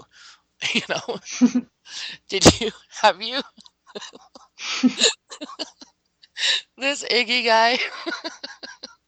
I was gonna mention it when we recorded the episode that we were just talking about when he comes down on the docks with his two goons. Uh huh. Just the way that the guy he calls Iggy is standing there and staring made me laugh so oh, hard Oh no, I didn't it. give him any mind. And all I could think of is like he looks like someone that was like in a like a London punk band like in the mid 70s or something. I mean, Oh, really? he just looks like he has lived such a hard life. Just and just his eyes are just they've just got this stare to him. And I remember think I mean just thinking like he kind of like like an Iggy Pop looking, you know, like just someone who's really lived pretty hardcore. Does one of them look And then his of name's Iggy. that made funny. me giggle. Is one of them kind of like looks vaguely Latino and just kind of has a ponytail? Um, I don't know because I think I always look at Iggy because Mm. I just love. I always must look at the other guy, and he's just really vague. Just I don't know. Yeah, But, he's you know, kind of nondescript to me. Yeah. Um, but seriously, go back and watch that doc scene and just look, watch Iggy the whole time, and you will laugh. And then again in this scene, this time it's a little bit harder to see him because there's a lot of shadow on like part of his face and stuff. But he's doing the same thing. He's just kind of like staring at him, just like he's so out of it. And then when Zane's like, "Cause Iggy here wanted to shoot you," he just does like this laugh that just cracked me up. I don't know. You'll have to watch it. That's funny. So, anyway, so yeah, so then Dylan leaves Zane's after getting his gun back. and you can tell he's feeling quite hopeless about it. Yeah, We're all feeling hopeless about him being able to kill Zane. yep, exactly. Yeah, because that there was no way he would have been able to do it. No way. Even if they hadn't taken his gun, he wouldn't have been able to do it No. because then he'd have to shoot three guys and the guy on the porch. And chances of all that happening without you getting shot are pretty slim. Right. So, so yeah, that's. I felt really helpless for Dylan at that point. Yes. uh, I kind of stopped taking notes at this point, except I wrote one thing Norma said to George. Yeah.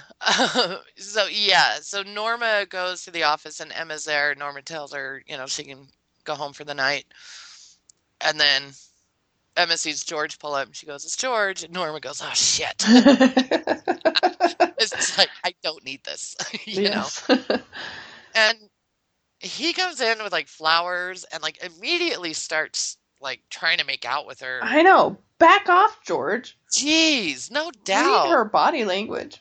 I know. And she's like, you know, and she's like, not now, you know, just not having a good day. And he's like, fair enough. And she's like, oh, thanks for chiming in and letting me know it was fair. Yeah, that's what I wrote down. Thanks for chiming in. I wouldn't have thought it was fair otherwise. I was like, I love it. She's great. I, I, she just really says it how it is, you know? yes. I love her. He's But- probably just had one of those days where he's just been walking on cloud nine all day long, not a care in the world. He had just Yep. slept with Norma that night, and he's like, okay, I'm going to get off work. I'm going to buy her flowers. She's had the day from hell. yeah, yeah. She wasn't in the same mindset at all. no, and it's true. He, whatever she says to him, you know, he doesn't have a care in the world. Look what she's been going through. Look what she's gone through her whole life. You, it's been a cakewalk. I'm sorry. I don't know what you've gone through, but it doesn't matter. It's a cakewalk compared to hers. Exactly. Yeah, she really lays into him about how, you know, cuz cuz after she says like that, thanks for chiming in. He's like, you know, what's with you or, you know, and she's just goes off. She's like, you will never understand a person like me because you live, you know, you have cocktails in your nice houses and wear your nice summer coats and, you know, Right. but and she he- offends him. She does. She does. But uh, he's like, that's all bullshit. And she goes, then get the hell out. I had a good time last night. Yeah.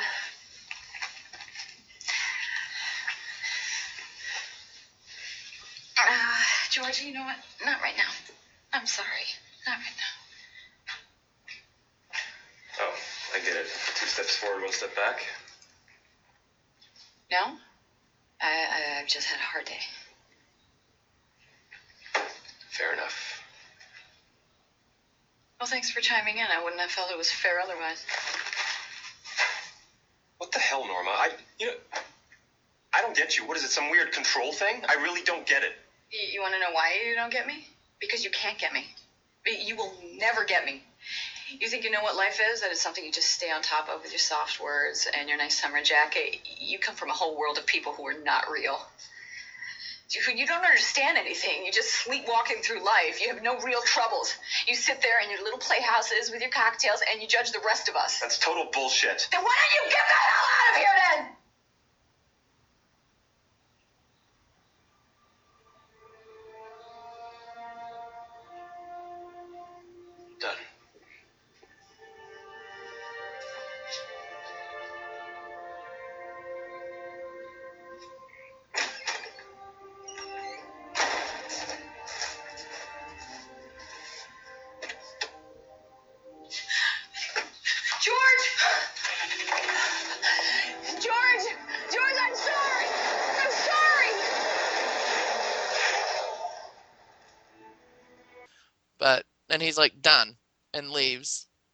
And then she runs after him.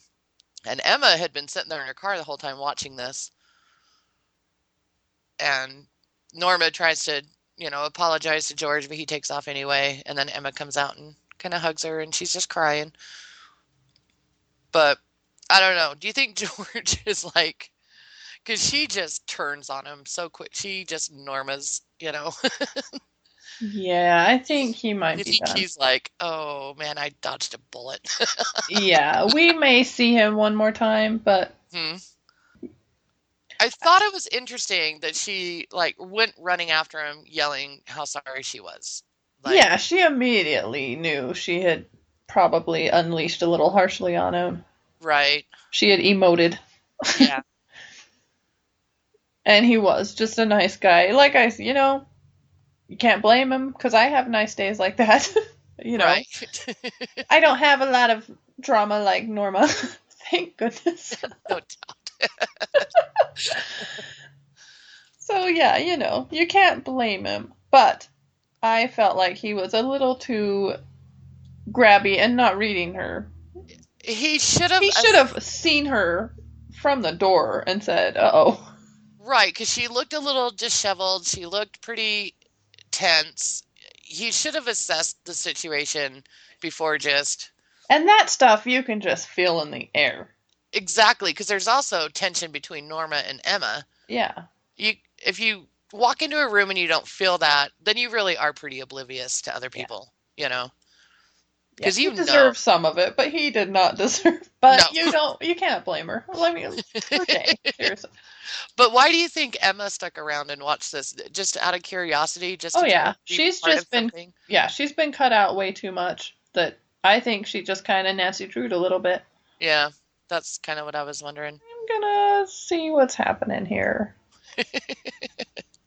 Maybe I'll get a little info, Yeah, or maybe it was just she could tell it wasn't gonna end well, and maybe Norma is gonna need somebody. And maybe she thought if Norma needs somebody, maybe she's gonna, get her in. yeah, Yeah. this is my in.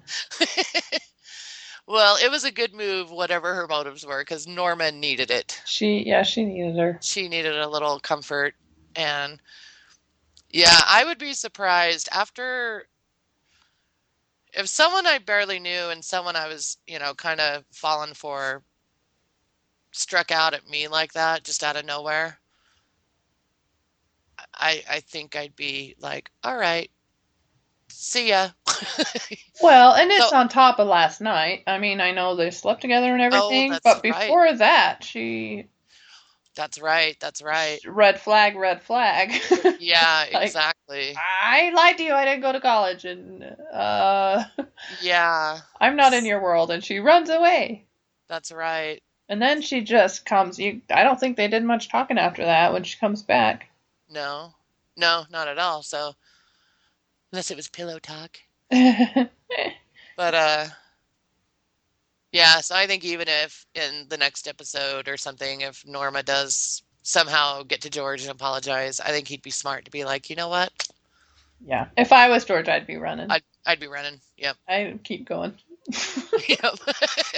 Whatever direction he was driving in. it's like, too bad you're so pretty because you're Yeah. so crazy.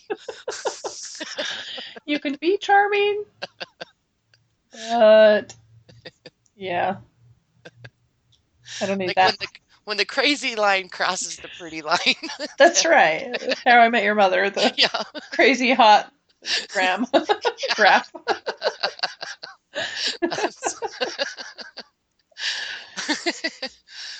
um, so then is when Dylan goes to Nick's.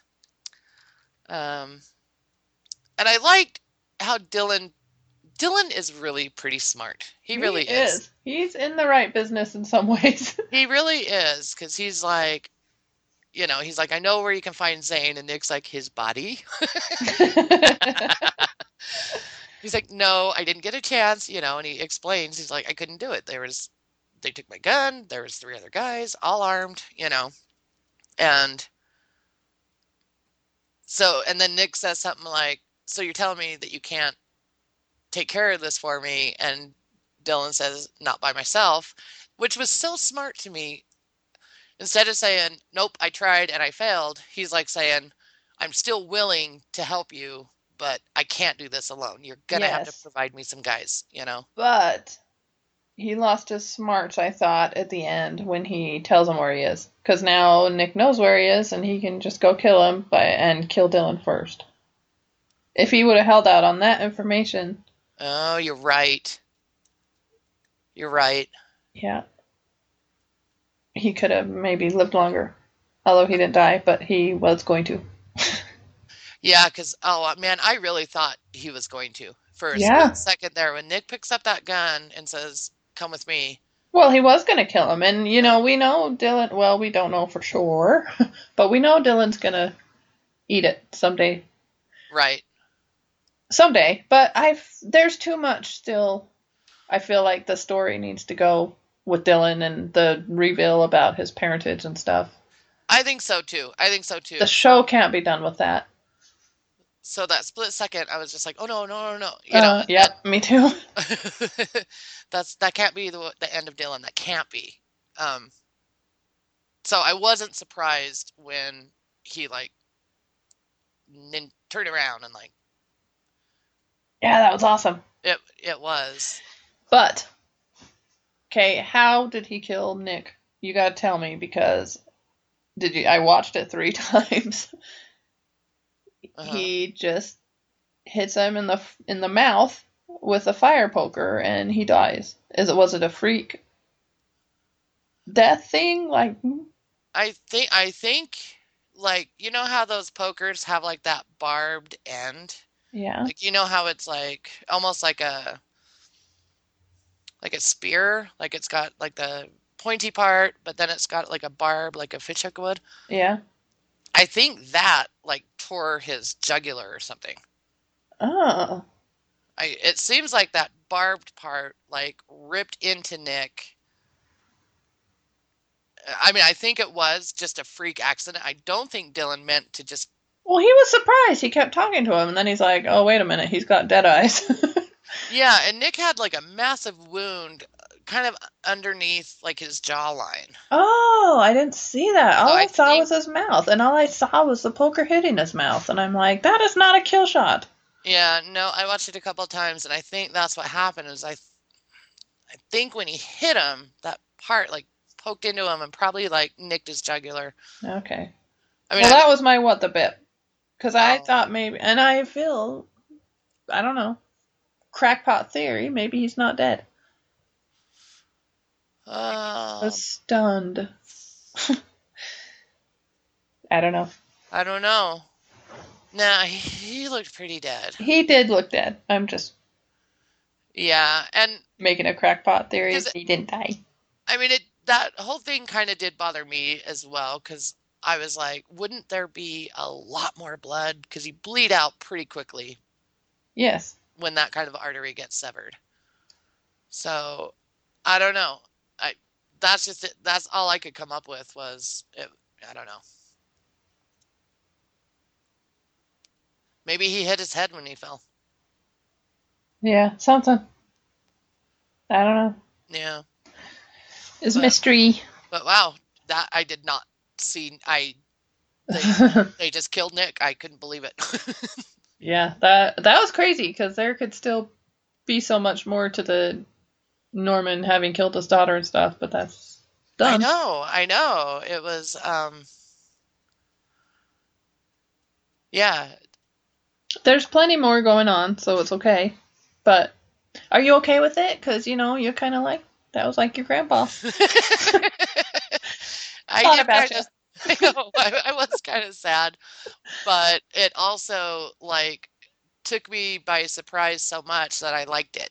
Mm. You know, so I was willing to put, you know, okay, like so good move, show. yeah, yeah. So yeah, I, I did like Nick and I would have liked to see more, but I just thought that was a really shocking and I, I like it when I'm surprised like that. I like it when someone like that dies and you're just not seeing it, you know. Oh yeah, bravo. So bravo. I'll take that over me just like any character anytime. um, but yeah, and then Dylan tries to get him to tell him where Norman is, and yeah, so I don't think Dylan didn't mean to kill him. I don't think. No, absolutely not. I mean, I don't think he was sad because he wanted to get away. Right. Yeah, and then he just kind of runs out that back door. It's like, where are Nick's guys? Yeah, you'd think Nick would have guys closer to the best. that would have heard that because they fought for I don't know, thirty seconds or you would I don't know. You would have thought they were like right outside the door. I don't know. Uh, Yeah. So yeah, Nick's dead. well, like I said, my notes are gone, so Um, the, have to take it's the- almost yeah, the episode's almost over. So the next scene is when Romero goes back to the Bates' house and pretty much shoves his way into the house. Norma's still trying to pull the he's sick, you know. And so Romero like shoves his way inside, runs up the stairs. Norma finally tells him, you know, okay, he's not here. Nick Ford has him. He told me I couldn't tell you or else he'd kill him, you know. And Romero's like, I'll take care of it, and just starts running down the stairs. I gotta tell you, um, in the AV Club review, Todd VanDerWerff in his Stray Observations. I don't know if you read these, but uh, every AV Club reviewer, they review the show and then they have a little thing at the end called Stray Observations that are Uh-huh. just like bullet points. and they're it's like my favorite part of all of them. But I have to read this one. It says that moment when Romero just barges in, barges on into the Bates house looking for Norman made me more than ever want him to be the boyfriend that dies in the murder suicide with Norma at series end. Farmiga and Nestor Carbonell have a very enjoyable, intense chemistry that would work well as a romantic thing, I think. And I'm like, that's so cool. Oh wow, Wouldn't that be awesome if Romero's the boyfriend that gets poisoned? that yes. I love that it. almost makes me on board for shipping the two. Be a what's our shipping name for him? I forget.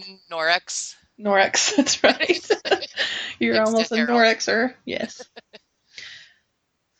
Yeah. I I stand. I mean, I love that for later, but I stand by wanting the unrequited love. I want Romero to fall for her and her to turn not- him down. yeah. I don't know. Anyway, I just had to read that because I just love that. I'm like, that is brilliant. My stray thought was watching Romero running down the stairs and then he runs past the camera. I just wanted him to start like ripping open his shirt he had like a Superman costume. It's like I'll take care of it. And he just like, flies. flies out the door. totally. oh, that's hilarious. yep. And this is where I started thinking, oh, he and Dylan are gonna meet up somewhere, and they're gonna be like, okay, here's the deal. Oh, here's my deal. Let's do this. Yep. Yep. Yeah, I Yeah, this next episode, I wonder who is gonna find Norman. I wonder if it's gonna be like Emma. I oh, don't well, that would be cool. would that be cool if it's Emma who finds him? I don't know how she would, but maybe you know he's pretty in the middle of nowhere out in those places. I wonder if it's I don't know close to the shed or I don't know. I wonder I wonder if this isn't the first time that Nick's people have used this box. I wonder if Romero knows about it and Hmm. knows where to find Norman. Because he grew up there. He probably knows about the box. That's something that like little boys would have played with in the woods. You know, that's a hut. That's a fort. yeah, Know what I mean? yeah. He probably knows about it. I don't know if he knows that they use it. Maybe I don't know. But but yeah, the next is just the final scene with Norman in the box. And there's also there's plenty of people that know where Norman is, um, that are still alive. Yeah, but Nick's dead now. What are his guys gonna do about all this?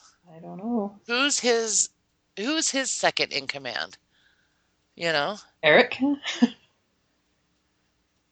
Yeah, maybe we will get introduced to Eric because I don't think Eric was any of those guys. I think if he was, because I was listening for it, because one of them even answered the phone, and I was like, "Is he going to say like this is Eric?" You know? or- Ah, yeah.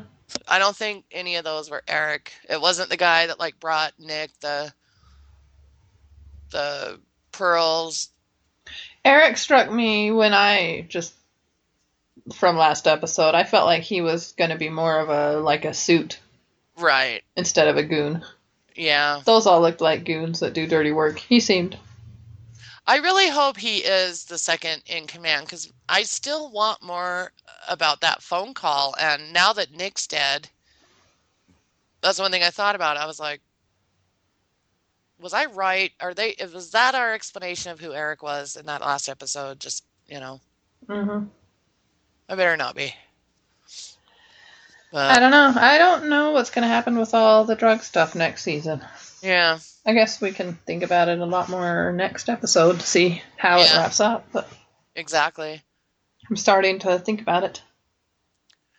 But yeah, so Norman's in the box and he starts remembering the night with Miss Watson, and he's the one that killed her. Yep. So, okay. Miss Watson lost a lot of points in this scene, just as a person and as a teacher. yes. I mean, she wasn't high up there before, just from all that we've, you know, just taking her dress off where he could see in the mirror. But did you see his face the whole time? I mean, he just had dead eyes. He did. He I was just staring into the mirror, and it's like, what are you doing, lady? well, What is her? She has got some psychological problems.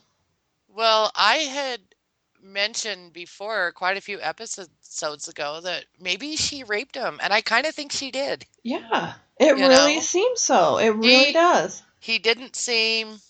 I, well, I guess there was a shot in his memories where it does look like she's on the bottom, and he's like they're doing Yeah, missionary position, but so I guess, but that still, she can still instigated it. She, yeah, right. So, especially a minor statutory rape. yeah, and one who's obviously not too cognizant No, he was not at all. It's like taking advantage of the drunk girl at the party. Yes, You know. I just oh, I couldn't believe her. I just couldn't believe that scene. Yeah, it was, yeah. So, She's got some major problems. That's all I can say. and we get the idea this is his first memory of it. So it has been coming back to him in little flashes, right? yeah, and it was odd that I am ready to say that he just made up his mom and that that wasn't something that he was remembering. That was just him making her up saying stuff and in a situation. But Right. it was shot the same way, just kind of hazy, hard to kind of see. hmm I think they were trying to give us the effect of like fuzzy memory, Yeah. you know? Like, Yeah, kind of like trying to remember it. Yeah, yeah, like trying to remember a dream, how it's just, it's not too clear, it's kind of fuzzy. I think they were trying to give us, because it, it seemed more like a memory than a, like a hallucination, like a trancey thing. Yeah, and just coming back in little flashes. coming back in little flashes. So I think that night's been coming back to him. And I think the rain had something to do with it because the first little memory he has is it's like from his point of view and he sees Miss Watson pull up to him where he's standing in the rain and she's like, Get in my car, what are you doing? You know?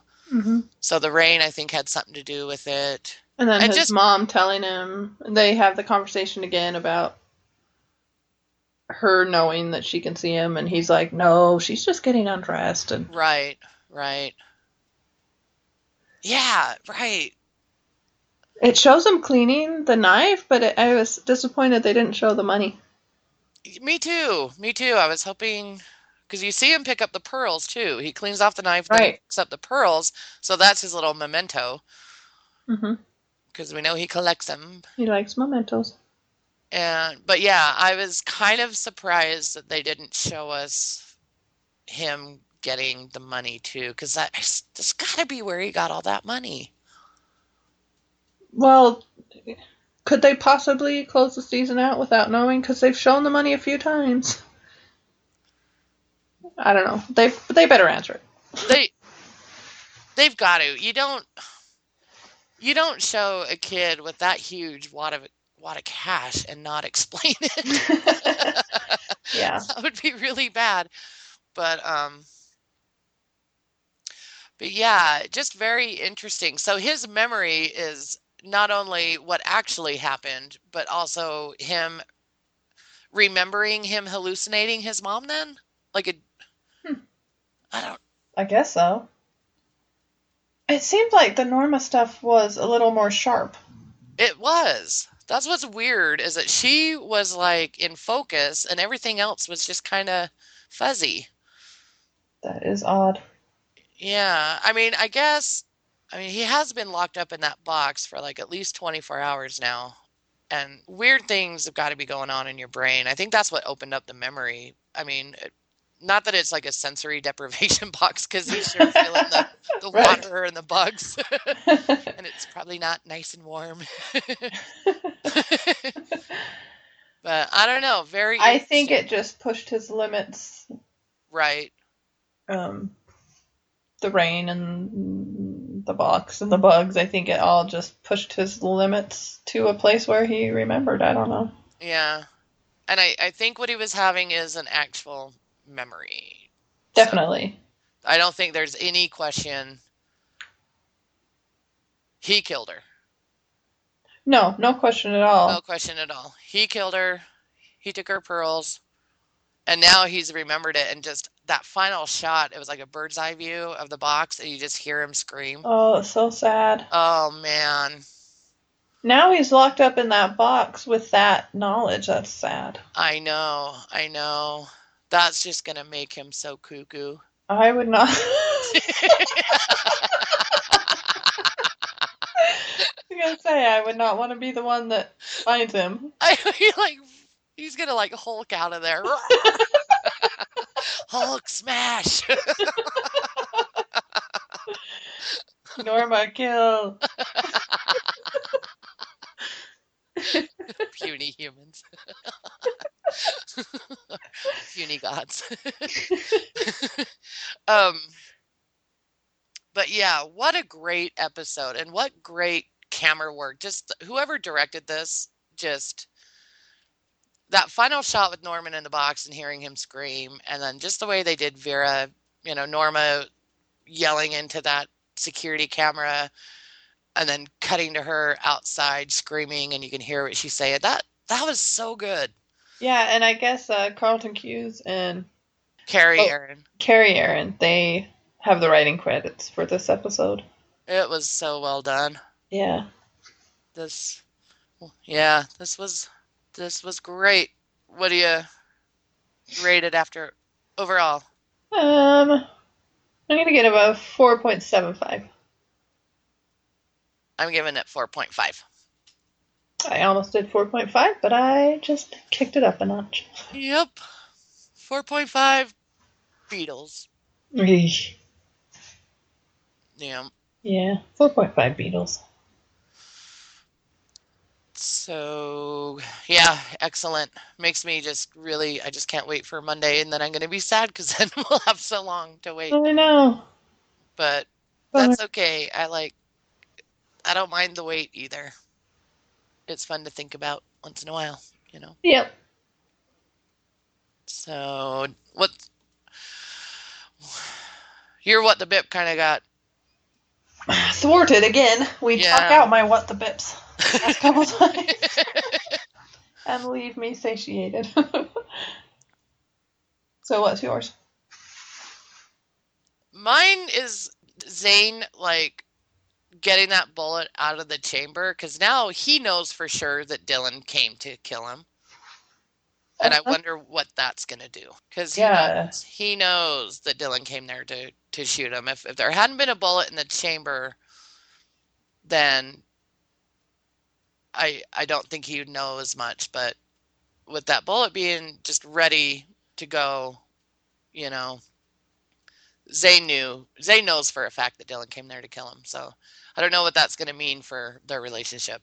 At what point did he discover the bullet in the chamber? The very end, right Okay. before Dylan leaves. So Interesting. yeah. I just, as a non-gun person, that didn't even hit my radar.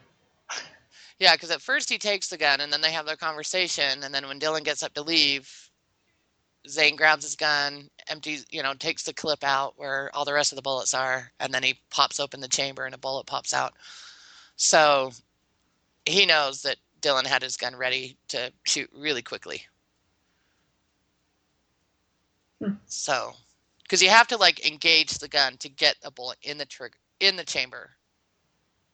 And so Well, that makes sense. It's just not something that like if hit my wanna radar just- while yeah, if you want to, you know, shoot something really fast, you don't want to have to take the time to do that. You want to already there. hmm So even though it, it takes just a second, sometimes that second is too long, Well, and it makes that noise too. and it makes the noise exactly. So, so yeah, that that was kind of my what the bip. Um, I know it was just kind of a small one, but it just I don't know. I I know that Zane It could have big ramifications. It could have big ramifications, exactly. Um, because there was also another what the bip is just I I just didn't know, I didn't understand why Emma was was as upset as she was. So she was kind of what the bippy to me all all episode. right. But um, we talked out kind of teenage. but we kind of talked out, yeah. So it kind of made a little bit more sense to me. Yeah. Yeah, I got that. So yeah. Um. So I guess that's it. Do we have any news or do we want to talk about the contest at all? Yeah, let's talk a little contest. Then I gotta go. Rob and I are gonna go out and get sushi to celebrate finals being done. Oh, yay. Rob's done with finals. Yep. Oh, that must be so nice. Is he taking the summer off? Yes. Oh, great. That's awesome. Not only is he done, we're we're looking at A's. Oh, Rob's such a good guy. He's so smart. He's a I like- student. He is. That's awesome. That's good for him. Yeah, there was one class where the final was um, possible difference between an A or an A minus, and he's done his own calculations. He found out the score of his final. hmm According to his calculations, it turned out to be an A, Oh, wow. And that was the only one he was iffy about an A minus or an A. Wow. That's fantastic. Yeah. So, He works hard. Congratulations. yes, congratulations, Rob. We deserve a sushi lunch. You totally do. Okay, well, let's just tease the contest a little bit then. So, um, I went and picked up some prizes. They are Bates Motel related. Uh huh. Should we tell them what they are? Or... Yes. Okay. So what I've what we found were some uh, merchandise. It's some it's a hand towel with the Bates Motel sign on it and some soaps where the wrappers say Bates Motel on it. And that's a little set.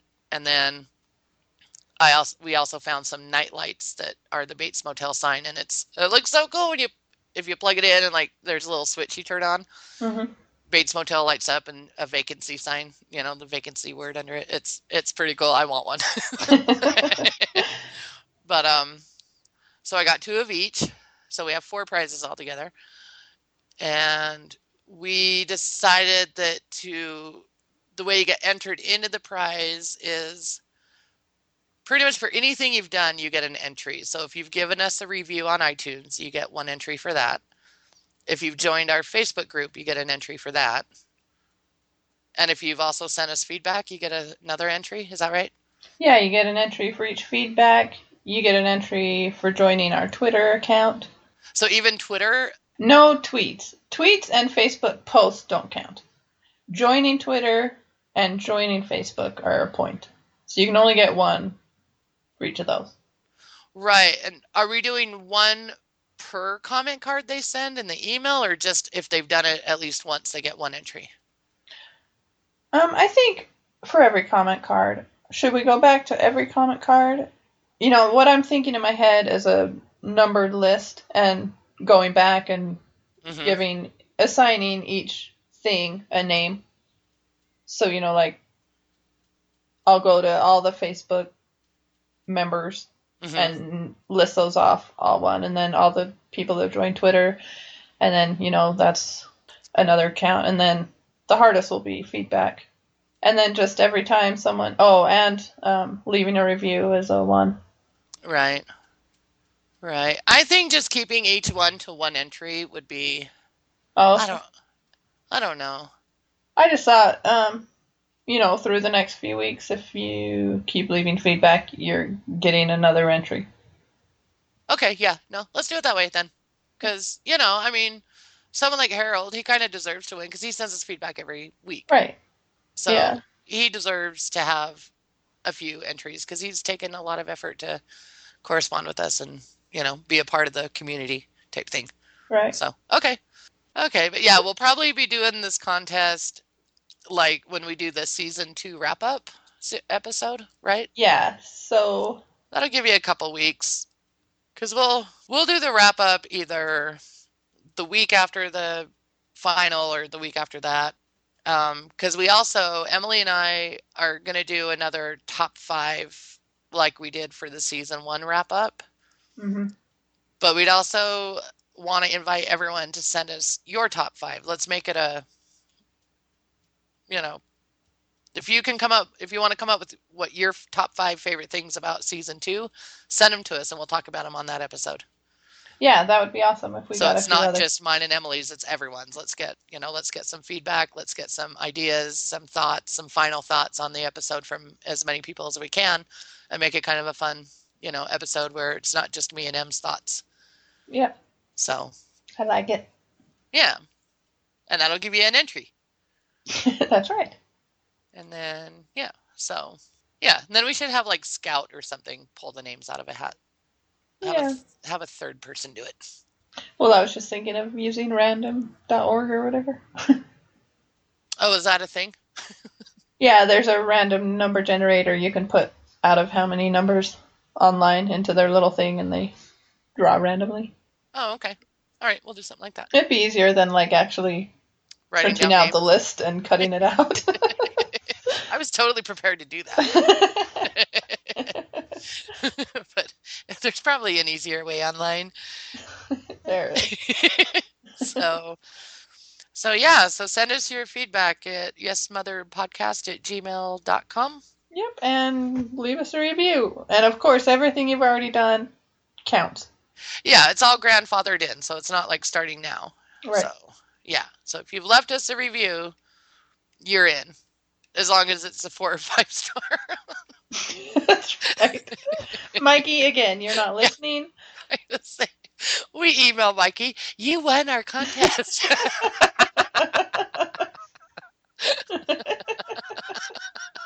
oh, Mikey, he gets a lot of crap. I know, poor guy. so, um, so yeah, and join our Facebook group. It's Yes Mother on Facebook, and we have fun. We do. It, it, I think it's fun. Yep. Just kind of continuing conversations and making up new ones, kind of Yep. based on stuff we've said. Yep, and everyone who's part of it can post whatever they want. Our brother Matt posted a little like 20 second video of him singing the intro song that uses to our niece Lucy. it's kind of funny. Yeah. So there's just random things on there. But so all right then. All right. Time for lunch. Yep. So all right. Well, until next time, chill your own ass. See you later. All right. Bye. I'll talk to you later. All right. See you soon. Look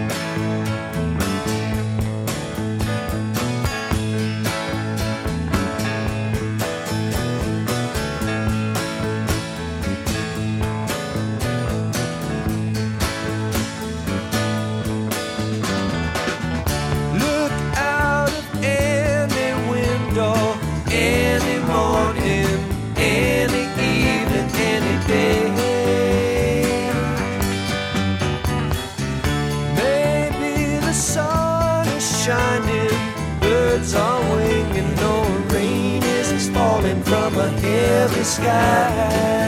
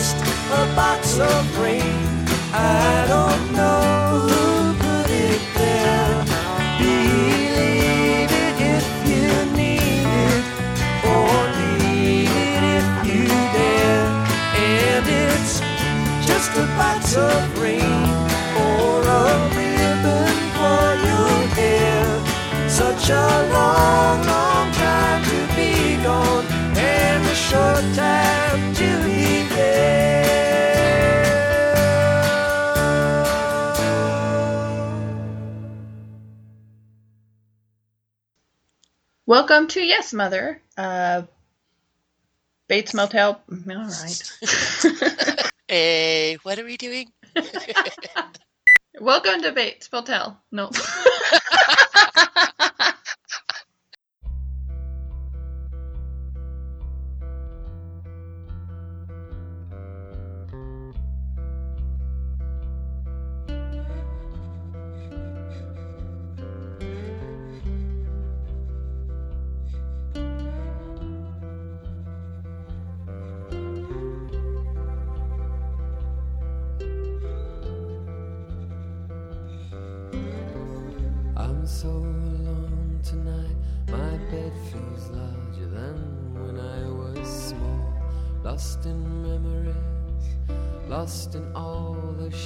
to know.